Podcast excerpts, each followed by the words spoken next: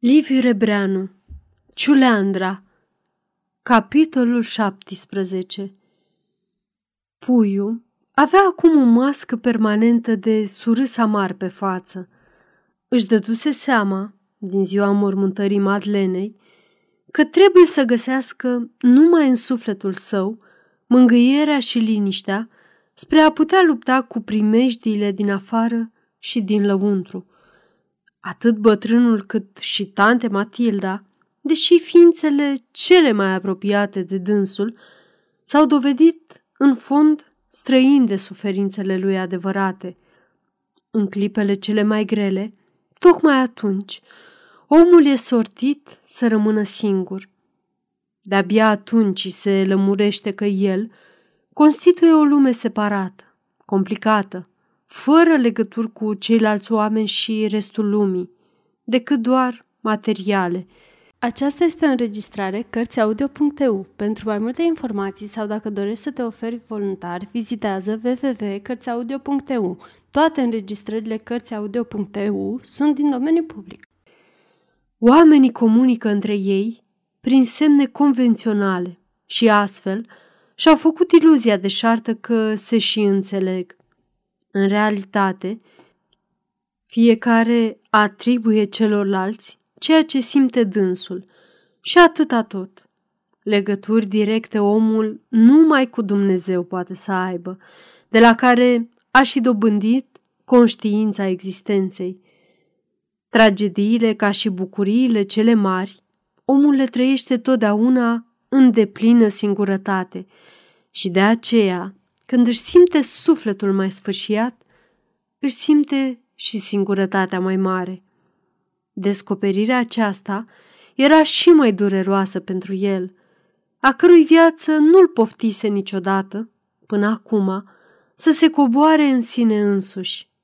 Viața lui s-a petrecut toată și mereu numai la suprafață. Fericirile ca și nenorocirile lui au fost în funcție de mici întâmplări din afară. Idealul lui cotidian se epuiza în cucerirea unei femei și doar, ca o țintă neguroasă și foarte depărtată, îi plutea dorința de a merge pe urmele bătrânului, adică de a intra în politică și poate chiar de a ajunge ministru. Făcuse exact atâtea studii cât sunt strict necesare pentru a dobândi o diplomă de care nu avea să se folosească niciodată.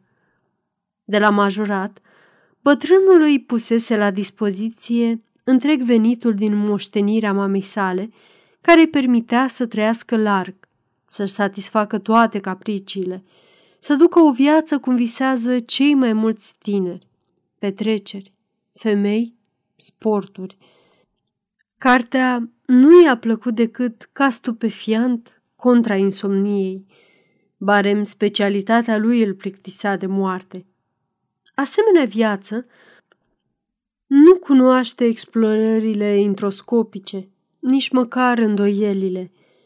Conflictele ei de conștiință privesc numai oportunitățile morale, codificate în legile suple ale cavalerismului monden. De când i s-a rostogolit însă în calea vieții, o catastrofă, a trebuit să se obișnuiască a-și privi sufletul față în față. Zile întregi s-a zbuciumat până a izbutit să lepe de trecutul și să înțeleagă aievea prezentul. Așa a ajuns să fie rușine de timpul când toată grija îi se concentra numai asupra sa. Când nu s-a gândit și s-a frământat, decât cum să scape el din strânsoare prin înșelăciune, prin protecție, prin orice mijloace, când durerea lui cea mare era în fond regretul de a trebui să renunțe vremelnic la plăcerile vieții de până atunci. Pe atunci, de Madeleine, căreia el îi curmase zilele și care zăcea încă pe catafalc, de-abia și aducea aminte, ba chiar încerca să-i năbușe amintirea – nici remușcări sincere și profunde n-a avut, căci toată preocuparea lui a fost el și numai el. Tocmai în ziua mormântării a început să se dezmeticească puțin. Atunci, lângă fereastră, în genunchi, în frântura de rugăciune, și-a găsit sufletul întâia oară. De atunci, amintirea ei nu-l mai spăimânta, ci îi înfrumuseța singurătatea. Îndată ce închidea ochii, o vedea pe Madlen și ziua și noaptea. Ea sosea, se așeza lângă dânsul, îl contempla blând cu privirea ei voalată, melancolică, și privirea aceea îi picura în suflet un basm mai binefăcător. Era tăcută, cum fusese și în viață. Nu-i vorbea niciodată.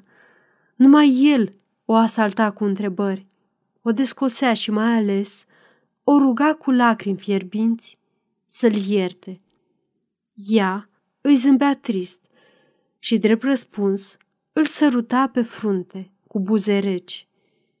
Cu sărutarea aceea și ochii umezi, se deștepta totdeauna. Astfel, amintirea Madlenei îi devenise singura alinare.